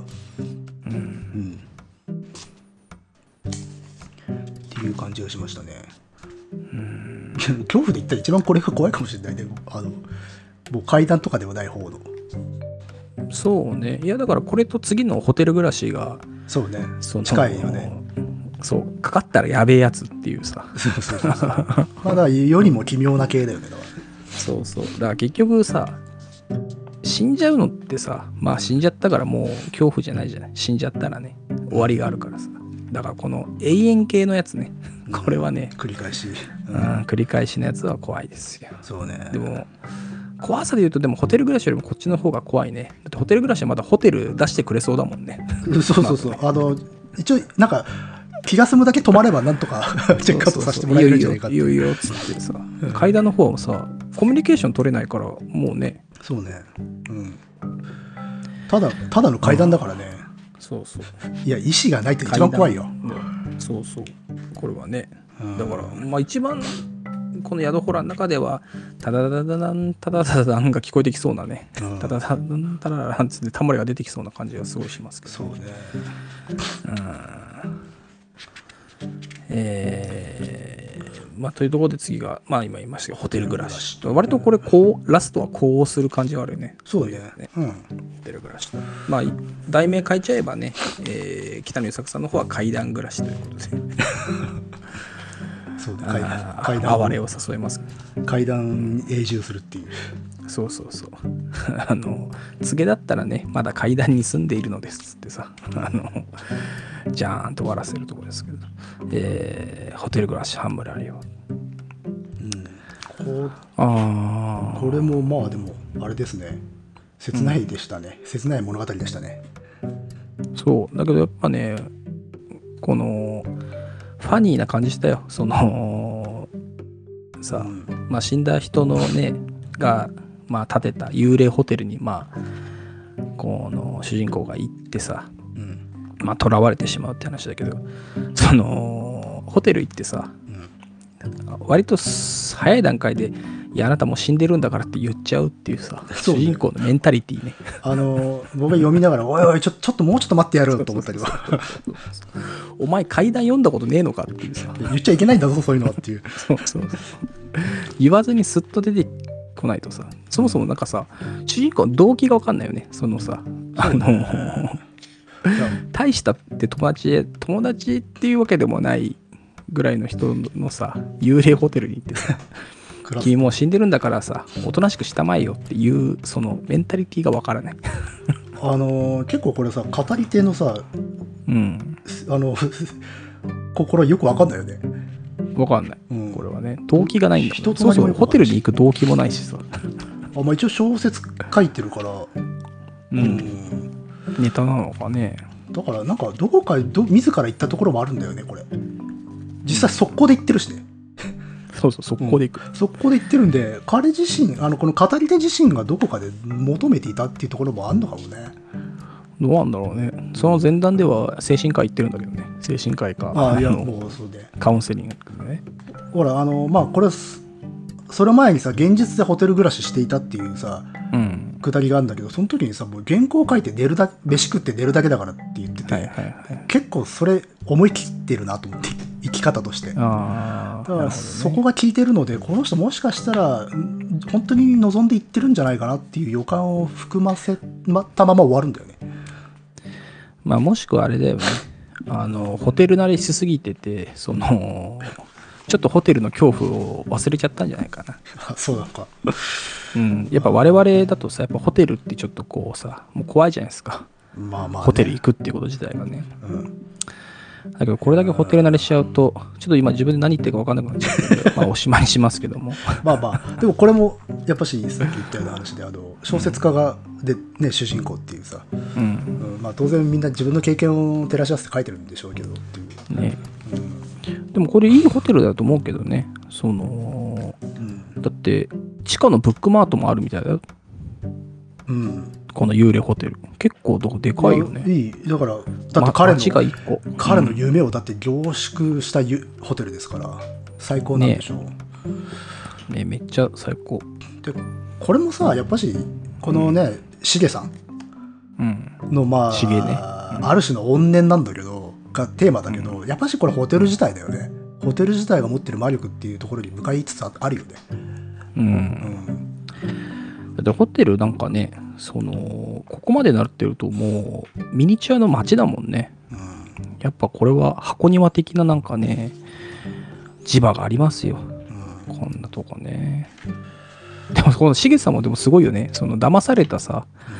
あのーとお人のとこ行ってさ、拳銃で、えー喉を打つっていうさ、なかなかね、派手なね派手なやり方してるかうんら野。村俊介さんみたいな人言い方してるんでね俺の拳銃まで持ってんだったら撃てよって思うけどね。そうなんで拳銃持ってんだろうなと思ったけどそうそうそうそまあう。いややっぱ持っていくんだったら撃てよって思ったけど。あいやでもそれはでもリアルだと思うよ逆にえ、どういうこといやそこで自殺しちゃうっていうのあが、自分を撃つうんだから実際そういう事件あったし、あ、そうなんだ。うんホテルとかじゃないけど、うんへえ。まあでも、日本的だな。 わからんけどね。いやいやいやまあという感じでやっぱし作家とホテルっていうのがやっぱしここでも出てくるなっていううん。いいね。でもラストのさ、そういうわけで私はまたホテル暮らしを始めたってっていう、ね。い、いうね、この軽さだよねこれが一番でてーん。ゾッとするっていうかさ、これね、とはにっていうことだもんね。 そうそうでねこのこの後って「てってってれてってってれ」ってなるそうそうよそうえー皆さんもホテル暮らしをしたいななんてことを思ったことはないでしょうかつってね、うんえー、たもやりできそうですけどこういう感あーねで次は、えー、鈴木道夫じさん狐狐火の湯という、あこれもあれですよね同じですよね物書きさんがほあの宿泊まるって話そでうすよねそうそうそう、うんでだからあいあいつらしょっちゅう行ってんだよいやだからそうそうなんだよでしかもな書くために行ってるっていうのとあとこれ今までの話って作家が書いたか宿の話なんだけど今度のここからあの、宿について書くみたいなさ話も出てくるじゃん、この後一番最後はそう、はいはいはいはいなのでちょっとねやっぱせり出してくんですよねどんどんどんどんテーマがそういうのはそうね確かに、シンクロ率がどんどんね上がっていく感じがしますねうんえこれこれもでもシリーズものなんでしたっけ確かー、あれいやこれは違うんじゃないかあれどうだったかなちょっとごめんね最後見なきゃわかんないあ深夜クラブかシリーズじゃないじゃあなけいどかうんけどって感じだね合ってるかなああ違うのかそうかうんあこういう作品が結構あるよっていう話ねそうそうそう。まあ、なんならレンタロウとかはね、本当にトラベルライターってやつだから、はあちくま文庫で出てますけどね。えーまあ、これもでも割とクラシカルだけど、うーん怖いのはやっぱりね、その、女子大生の友人が一体何何何何でなのかっていうねそうそうそうなんで引き寄せられたのかまあやっぱ結局解決しなかったっていうところが一番怖いのかなそうそうそうだしその先祖代々ねいなくなっちゃうっていう、神隠しに遭うっていう設定もねうん、で今回なんかでもそれとルールからも外れてんだもんね神隠しにあった人たちは本当いなくなっちゃってるけど、うんこの人は死んじゃって発見されてるからねそうねまたなんか違うんだよなだからこの辺もなんかね説明つかない怖さっていうのはここにもあったね、これだから何も解決してない しねうん、ただねやっぱりその松月道夫さんこ れ何で書いてたんだろうな、まあ、小説推理かあのお色気入れてくるなっていうねそうねやっぱこの中間し、あ中間小説的なさ、中間 そう小説ねあのまあやっぱちょっとこう時代を感じましたねこれはね作風そのものにうん そうそうそう。いや、そのね、作風、そう、のお色気の入れ方ね 入。れ方そうそうそうそう、入れ方ねやっぱそこもさだから今 こんな人いないってそうそう、いないいないいないけどさ、その出し方、だから、いそう、だから意外とさ、うんそう言って、あっと思ったけど、今回、まあ、屍にはちょっとあったけど、そういう男女の何かってなかったね。そうね割とあっさりやしてる宿にありそう淡、泊な宿にありそうだけどね、やろうと思えばね。うんまあ、取られなかったものもあるでしょうけど。でもこれはさ、まあ、謎が多いんだけど、あの明らかにこのなんだっけ房代さんうん。房代さんがあの潜ってさ女湯から男湯に来るところって明らかに何かに変異してたなように思ったんだけどあそこ回収しなかったんだよねあそこはただ単にお色気だから。あれでなんかさ要はさあの彼女たちのふりをした何かがいるみたいな匂わせ方してたじゃん序盤からしてたしてた。うん、でも回収しなかったよねあ一の切 ねいやだから、あそこはお色気だから。え伏線よりお色気 いやそうでしょだってね中間小説的に読ませてないといけないからさもうだっあてそこはただもう単に裸の女子高女子大生があの男風呂まで来てくれるっていうさ明らかにでもあそこはさ何かが彼女のふりをし彼女に化けているみたいな雰囲気で書かれてたじゃないまあ、その前段でねもう一人の女子大生が湯に入ってる時に、あれどうあれなんかおかしいなみたいなのあったからねあったしあの声かけても反応しないとかさ、うんけどまあお色気に行ったのか お色気あちょっと足んねえなっつってさこれだからだって言ってしまうとさあのまあ一番のメインのおお化けであるところとキツネビはそんなに怖くないもんねいや狐火そもそもさその女子大生の信者と女の子が狐火が原因で死んでるのかもよくわかんないしねこれねうんそうねだってもともと持ってるその呪い家族にかけられてる呪いがと狐火がどどうう結関びつ係くしてるのかっってていういう結びつかないんだよねはっきり言っちゃうとねあのなんていうかさむむすあのキツネビはやっぱし田舎の妖怪感がすごいあるのにそうそあの彼女の方女の人の家族の話は現代的な怪談じゃない普通に、そうそう、うん、そこをどうやってつなげんだろうなと思ったらしないんだよね。うん。ただつなげないまま行ったのでそれはそれでなんか気になるからいいなとそ思うったそけどうそうそう。だからそこをね掘ると怖いんだよね。確かにそうねうん本当可能性だけ提示して終わっちゃってるもんねこのこの話うってね、ん。あわそう。だからマッチしない回2つ重ねてるっていうところにっていうねなんかね怖さと。あとあねでもそこはお色気で中和されてるから さあとね作品の締め方がすごい中途半端でね逆に不思議だったいやこれはねうんまああんま言いたくないですけど僕大好きですけ どね鈴木みちおさんってこういう感じですよ あそうなんで すかなんかねうん鈴木みちおさんねいやすごい鈴木みちおさんってさうん相当偉大偉大なマイルストーンであることは間違いないと思うんだけどさだってうんエラリー・クイーン・ミステリーの、えー編集されてさ、まあ、ミステリー SF も書くし時代小説も書くし、結構巨匠感あるんだけどさうんこういう感じなんだ よねなんかなん ていうかななんつおじさん臭い感じおじさん臭いっていうかなんかなんていうかこう洗練されきってないみたいなとこなんかねピタリハマったっていう感じはねあんま感じないの、まあ、あそこは良かったりするんだけどそうそうそうあのまさにこのだから最後のページのピタリはまってないちょっとはみ出てる感じすごいねそうそうそう逆に良かったっていうそうそうそうこれがね良さだと思うけ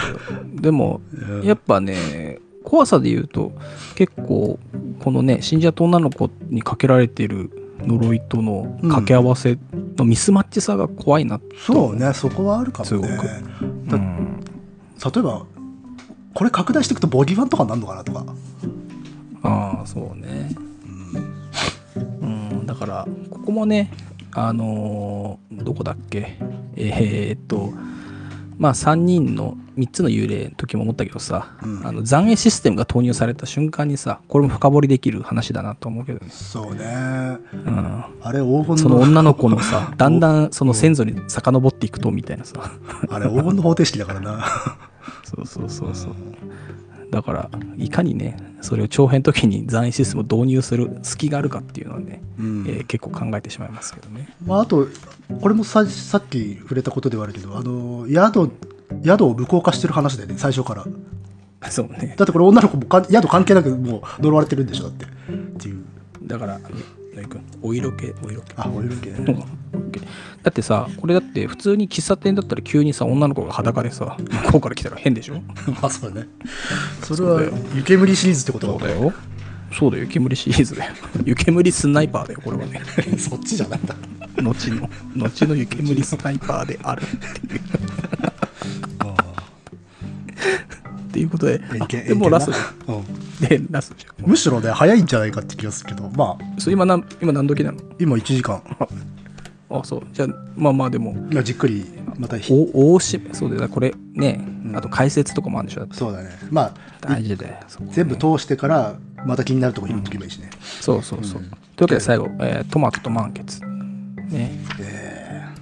これはなかなか、えん味わい深かったですねあそうなるほどなるほどあそう え今の僕の発言が意外そうな感じでしたけどどうしたの あのね多分これいやあれかななんかね村上春樹っぽいなって一瞬思った時にそれはあの俺の中でさ それはあの平成会議で散々ね言ったじゃない ですかこれはしなかったあれよもそうだっけそんなにあんまりは、うんあそういや俺はねしたなえっとまあえでもねどっちかっつうと相対化されてでそれをネタ化してる感じなんだよねおばさんのディテールとかがさはるあそうかなあの鬱陶しく描かれてたじゃんおばさんがああのねどっちかというとねおばさんというよりかはね私のねスタンなんかね立ち振る舞いがね非常になあんかねークールさは、春ね、樹確かそにうそうなんか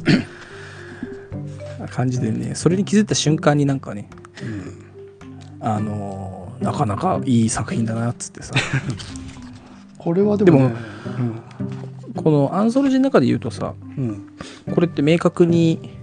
怪異が起こってないじゃない怒ってないんですよだからそこがね俺あ結あの構すごいなと思ったなあこれはかかわあってなったかわしていくんだよね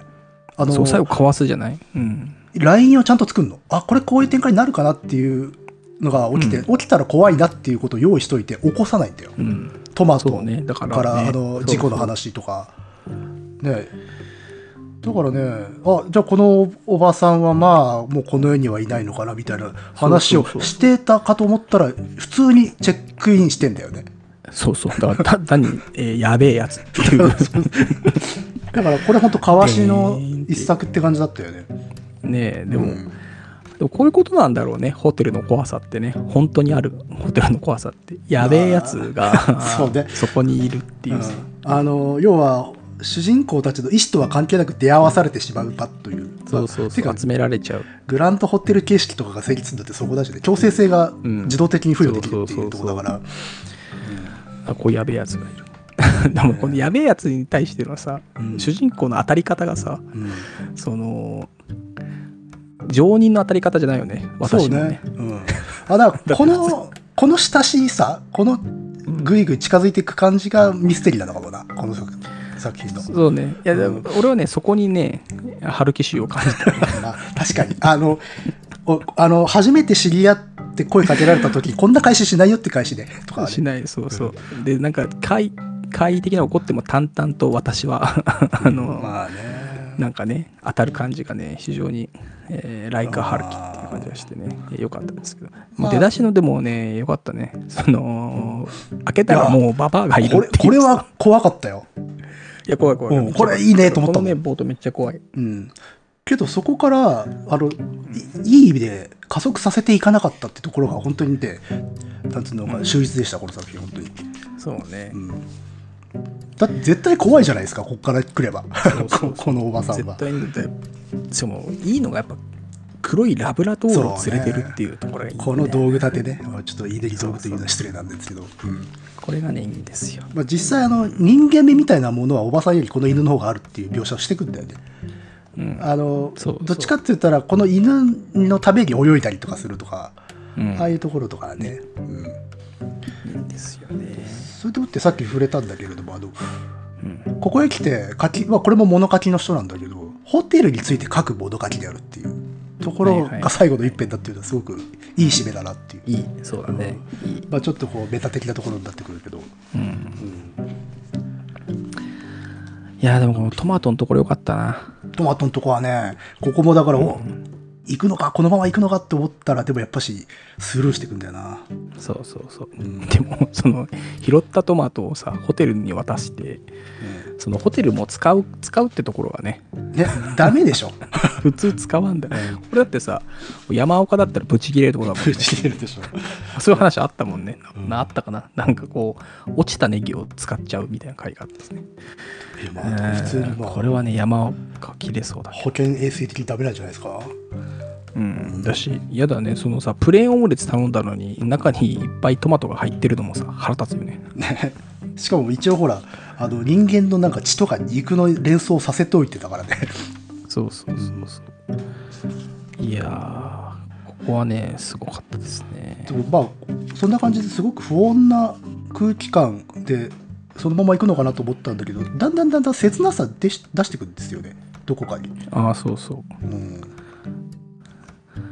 あのーホテルカルフォルニア的なね、えーサドネスがありますよ。で今回は 茂木くんのね、あのよくわかんねえな時の「うん」がね、 出ましたけども、まああの同意も反論もできないっていうそううんっつってね。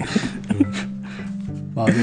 えーはれいでもまあ、そのホテルの磁場的な話から一定してそれを否定する物語でもあるよねこれあのうん。なんもねえんだみたいなこと言うんだよねこの物書きさんど、うんホテルについて書くんだけど記事を書いてるっつってどんな記事書くのって言われた時にさまあ長見すからかんとさまあ誰でもどのホテルに対してでも書くような文句を連ねたりとかするじゃんそうやってどんどんどんどんこのホテルの空虚さみたいなものをすごくなんかこう強調していくんだよねうん、でねそういうここがね、そうね。そうやってどんどんどんどんこう磁場性とか魔力、馬性みたいなものを否定していくんだけどねあのプールで泳いでるところはすごい名シーンだと思ってい息継ぎのたびに丘の上の温室が見えるっていう描写これはいいなとは思いった、はいはい。いいですね。であの辺りの下りはねちょっと矛盾する言葉の組み合わせなんだけどねあのなんていうのかな、うん緊密な散漫さっていうのを感じましてほあのすごくいろいろな意味のないものがどんどんどんどん認識の中に入ってくるんだけどでも、はいはいそれはなんかものすごく静寂で張り詰めているものでもあるっていう意味がありげなんだけどないっていうねそういうなんかね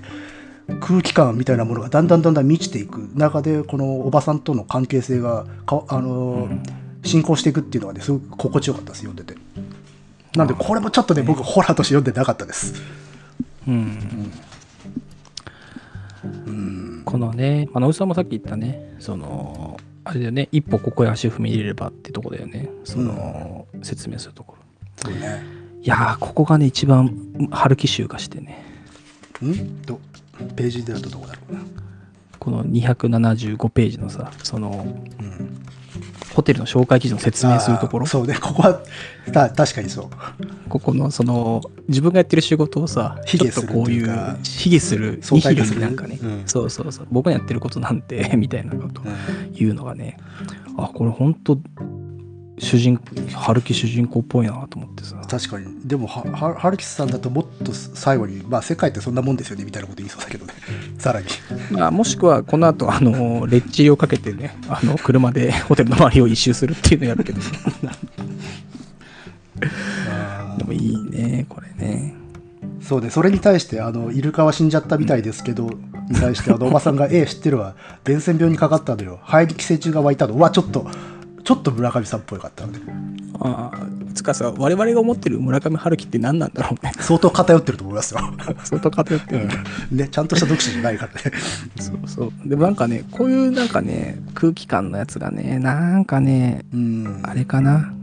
ぱあの中国行きのスローボートっていう短編集の中にあったような気がするんだよね。こういう感じです。あーまあ、全然話は違うけどね。うんまあ空で気も感。空気感っていうね、うんこれでもやっちょっぱとそう空気感小説っぽいっていうかさ極めてホラー的な怪異的なとか幻想性みたいなものからスタートしてるのに、一番コアにあるのって空気感っていう感じがしててその点と面白いなと思って、うん。でこの後にあるその命の恩人がどうのこうのっていうのもなんかすごくうん展開できそうなやつも置いといてっそうそうそうそうて感じなんだよね。うん置いて次っていこう。っちはいろいろ妄想すんじゃんえじゃあこの息子は例えば例えばこの人とかさそうそうそうそう考えちゃったりするんだけどなんかねちょっと全部ぶっちぎってね、うんえーチェックアウトなされましたっつって。え、本当にっていう。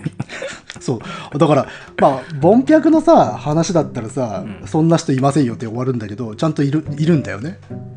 そうそうだから、てかこの主人公はどう思ってたんだろうねこのおばあさんのことねよだくかわからんないよねだからまあ我々と同じ感覚だったんじゃない、まあ、どうせいねえんだろうなとか思ってたのかもしれない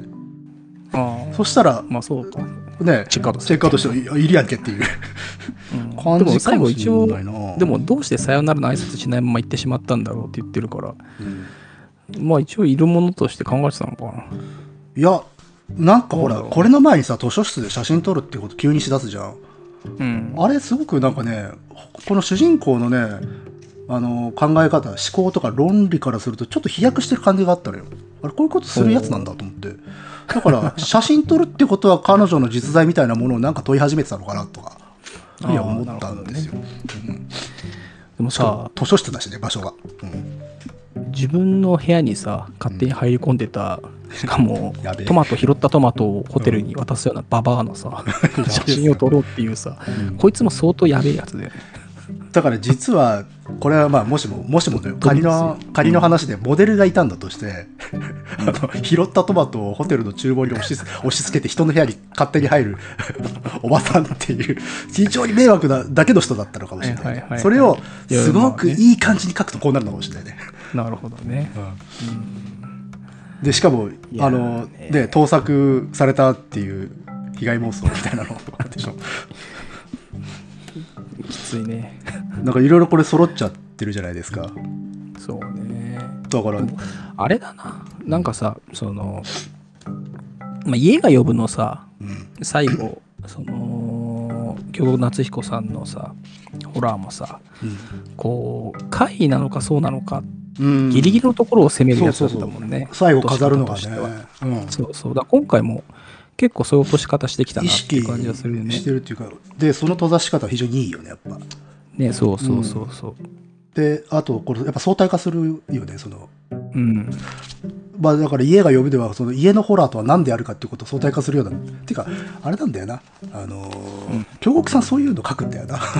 なんかなそうだから京さんのあれはなんか家のホラーっていうかもうホラーというか恐ろしさ自体はおう一体何なのかそうみそうたいそなう恐怖そのものを抽象化してるっていう話だったんだよね、うんそれをあの抽象化するための最小限の装置として家のある場そ所うそうそう一部があるっていうさ、すげえソリッドな小説だった わけじ野木さん野木さんゃん、うん、あれにもおばさん出てきましたよおばさん怖え なおばさんおばあのあれでしょ存在してないおばさんそうねそうしてるのかしてるのかしてないのかわからんなのかみたいあなそうそうそうじゃあやっぱしついたね本当だからね、うんあのーこれキーワードとしてねこれ聞いてくださってる皆さん覚えててほしいんですけど、あのおばさんかける、えー磁場ですよ おばさ場所んねと家っていうか、まあ、場所家場と所いうだかね場所そう場所を掛け合わせるとですね、うんえーそれすなわちホラーになるということをねそうねああでも本当そにう見事覚えて帰っていただきたいですけど見事に対象なしっててこれだからあれだねやっぱ家が読むと合わせて読むべきだねもしもそうそう宿から読んでる人がいるんだとすれば、うん、そうですよ。意外とでも本当にそういうね落とし方としてはこうしてる部分が実際あるんじゃないかなっていうね。だって本当に回一つも起きてないですもんねこれねそうそう結局起きてない。ただ想像読者側が想像するとなんかうんね怖さって一体何なんだろうなっていうね。だからやっぱしそう思っちゃ結う局怖さは読み手が作り出すものでしかないっていうことになるよね本当うん、うっていうことなんだろうね。んいやいやだから非常になんかそう、まあ、今回宿っていうね器だけどもうちょっとね深いレイヤーまでうん最後読むとね、読者はこう誘われちゃってるっていうのがやっぱうんアンソロジーのね妙味なんだろうね。そうこのね辺はねんまあある種事例の比較ですからこれアンソロジーになってくると、きょ特に恐怖だと、うんでそういう中に最後にすごくそれらを相対化するというかあの我々自身を見つめ直さなければいけないっていうところにうん持っていく作品がある、うん、本当に怖いのって何なんだろうかっていう、そうそう。ねそうねえいやでもいいいい終わりじゃないでいいす終か。わり方こでしたね、これはうんれはよかったですよ。ところで今何時だい今1時間23分ですね、 おじゃああともう本当エンディングじゃないですか。うん、ねえまあ、弊社解説そうですね、まああって、まあ、やっぱり「シャイニング」を筆頭にっていうねそうだね話があってあでも確かにさその、まあ、古典反古典的なやつだとうん「えー、荒野聖」とかねそうね、予月物語。 「別物語」もまあ惹かれてますけど、やっぱ王道だよね。あー王道だねでまあ我々の今までのさやってきた回を振り返ればさ、まあたびたびネタとしてシャイニングが出てきたけど、あとやっぱし歯車ですよね。OK。あそうまあイイヤホン外れちゃっあた「シャイニングね」えあの歯車のさホテルパート。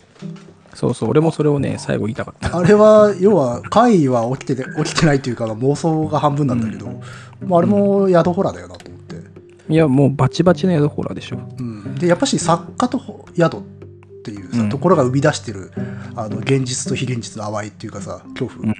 ん壁の隙間からこう漏れ出てくる恐怖っていう点でははいはいはいはいぱし通底するんだっていう、うん、だから唯一ねやっぱ不満があるとすれば、なぜ歯車がないんだといやいやいや あい短編の中の一部だからなっていうそうそうだから一部だけさうん抜粋っていうね、うんなぜ歯車が入ってないんだまあそれぐらいですねそうだからやっぱし作家はホテルから恐怖をね引きずり出して修まうん正じゃしちゃうんだろうね、んやっぱねそういうなんか,、になんか認知機能なんでしょうね、 うんそうそうもうしょうがないよだから嫌だね作家になるとホテル泊まると怖いものはないか怖いものはないかって探さなきゃいけないんだよ ね探さはいやあれじゃないのもう長時間こう部屋の部屋に閉じこもって書いてる時にどこか隙間からとか四隅から出てきちゃうんじゃないの恐怖が、ねうんだってちょ怖っいよと特殊な心理状態にはなるだろうしねだってずーっと夢中で書いてたりとかすればさ、もう嫌だねもうホテル泊まりたくないよこれ読んだらねいやでもそれはいいこといい褒め言葉じゃないですか あそうかそうかそうかそらそうだってでだすってさまだ家が呼ぶはさうんなんか仕方すればいいじゃん家に呼ばれてもさうるせえなっつっていやいや宿で死ぬのはもう死んじゃってるからさあそうね宿で死ぬという断定、 そうそう断定、もうだって行ったら死ぬだからさ うん、もうこれは大変なことですよ。いやーこれはだからちょっとシリーズ化していただきたいですよねそうですね。だからなんかさ、ツイッター見ると、その、まあ、1個前のその家が呼ぶが売れたから第2弾っていう話だったようだからさ、これがまた売れれば来年もあるんじゃないですか。そうねまあうん。だ物件ホラーブームが軽く来てたってのもあるんでしょうしねだ去年はそういうさ、言ってみれば大きなさ、そういう企画の一つじゃない、そういう、まあ、去年だとね、あれじゃん映画され、映画化された、あー谷なさんだんのっけね、、きゅま、ま、間取りだっけ、うん間取り。怖い怖い間取り怖い間取りか、とかあってそれに関連してまあ直接は関連しないけどね、まあ流れ全体と的してなねムーっブていうムーブの中で作ってるけど今回は違うからさより強いよね、そうね 宿で死ぬの方が。まあ大きく言えばその反 GoTo キャンペーンいやいやいやいや一横になってるっていうね。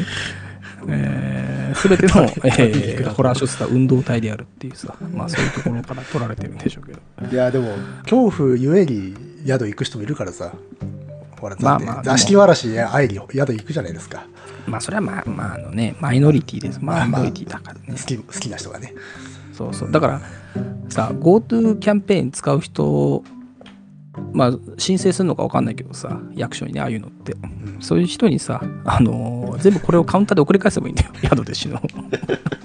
すごい嫌がらせだな本当感じ悪いなっていうかいやいや文化的なさあれですよ文化的な行動ですようんうんあのー全ての表現の自由の前には何だって許される世界ですから役所の方からね宿で死ぬを送り返すっていうやつをやるとねいやじゃあ楽しんでくだささいっていうパンフレットと一緒にさい次のトレンドをね探さないといけないよそしたらどうすんだろうね来年ねそっかトレンドとも合わせなきゃいけないと客が死ぬとおか、かしいね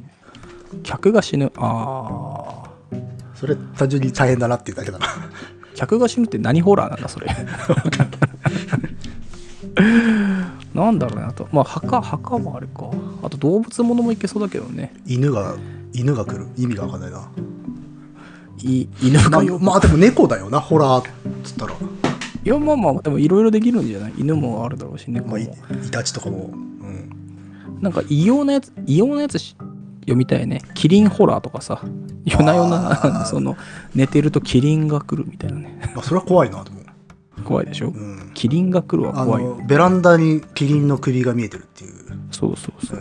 いや怖 あいまあ、あとは朝朝起きると あの馬の首がねあの布そ団にれあはるみたいそれはあの違う怖い人たちの話じゃないですかっていう などうやってあそこまでさ馬の首を寝てる間に運び込めたんだろうっていうまあさ組織力ですから組織力なんだろうね睡眠薬飲ませたりとかいろいろあったんだろうけど大変だなと思いますからねあなんだろうね意外でも車まあ車ままああ難しいか宿家あと怖いとこと学校病院っていうのはまあねおそう定そまうりだけでどもさ割と学校病院はさちょっともうネタ化してるよなちょっとネタ化しちゃってるからね、いやうん今回やっぱり物件っていうのはあるし、まあ、宿っていうところはやっぱさうんあそれはちょっと気になるなっていう箱だからねうだんからそういうのがなんかね来年もあればいいんだろうけど箱箱はどうですか箱箱にいたとあ箱あ箱 いやいやいや箱っていうか、まあ、箱にいるテーマテーマ 箱にいるってもうさ みんなもう絶望しかないじゃん 最後箱にそういうわけで俺は箱に入れられたおしまいっていうね怖い全部怖い箱って大体怖いから怖いからねそうそうそう怖い箱物はね箱物は怖いよまあ便所あと便所かな便所便所か狭いな 便所にいたとかね便所にいた川屋いやに川屋にいた、うん川屋か尿をむ尿を催す川屋をただの整理あとこあとご飯物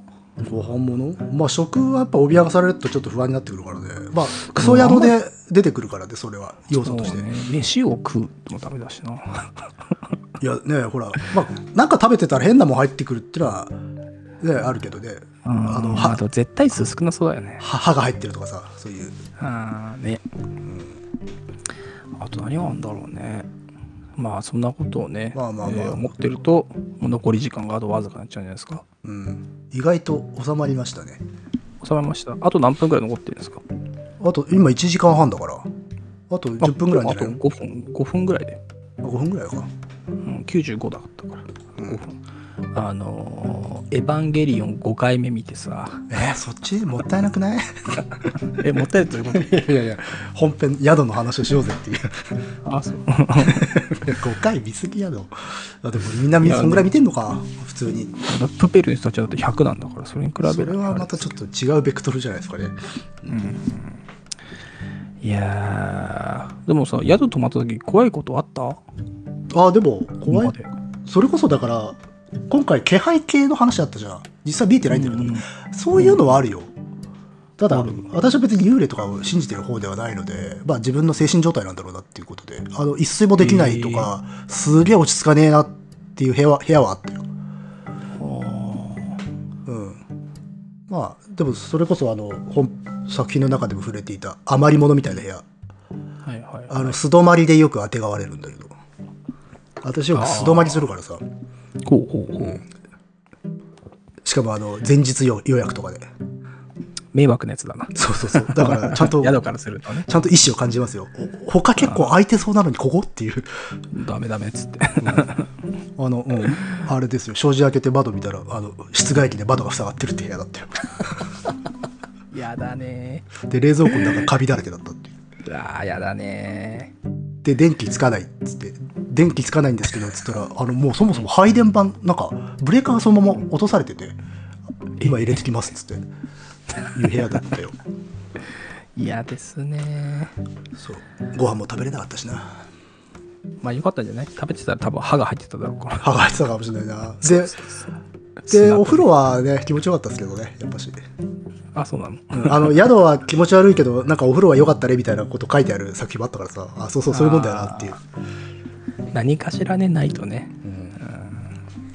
なのでまあやっぱし怖くてもちゃんと旅情がかきたてられてちょっと旅行きたくなるなってなりますよまあなるほどなるほどねいやーでもこれさ、あのー家の時も思ったけどさやっぱこのねリーダビリティは結構特筆すべきものがあると思うんだよねいやだってすげえ割と超速で読めますようんなんかさその、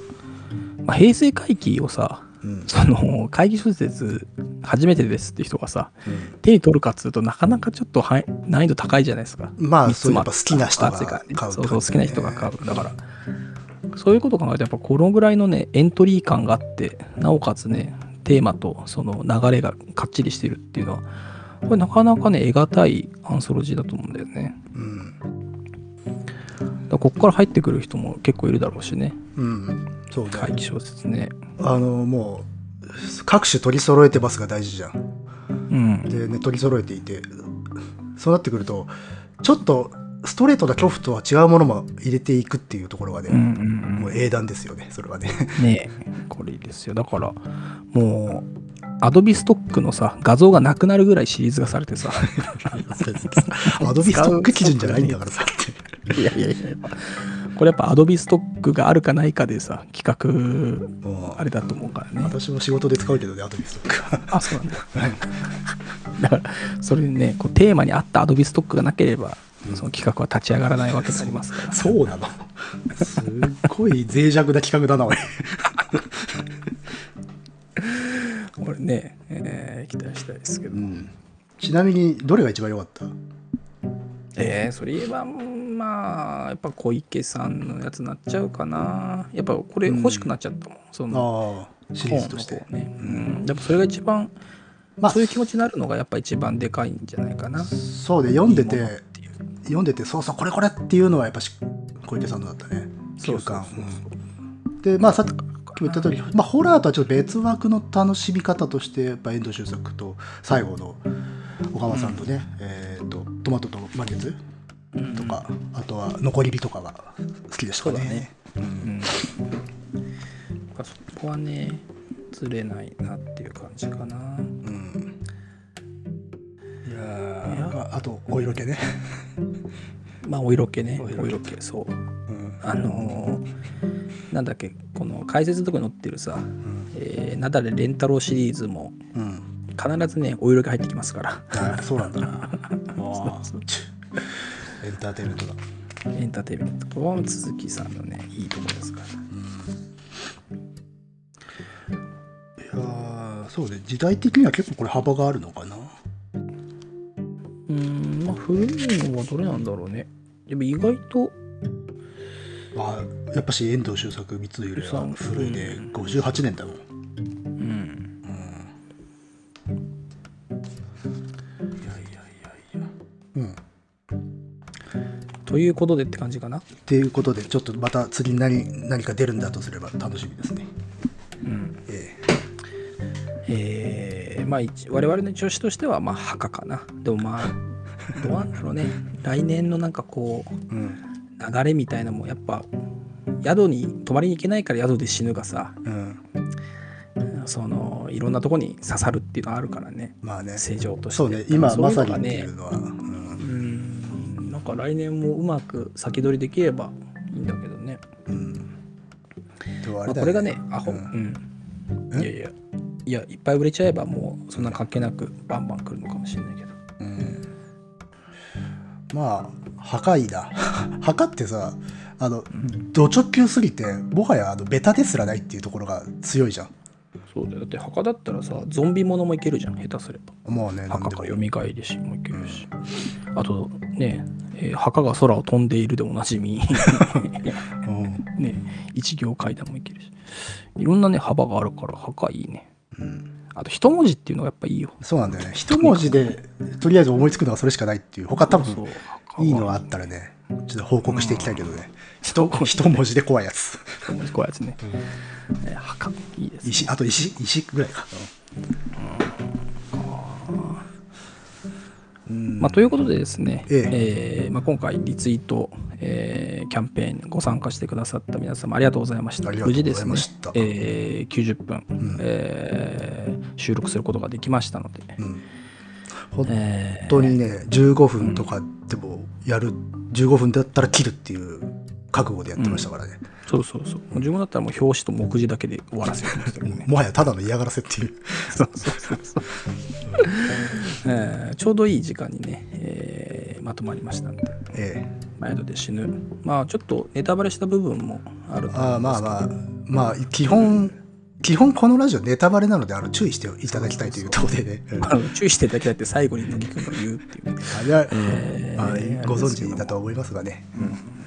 まあぜひねまだ未読の方がいれば、えー本屋で買ってですね読んでいただければなと思いますというわけで、ハードボール読書探偵局でした、はいまたお会いしましょうさようならさようなら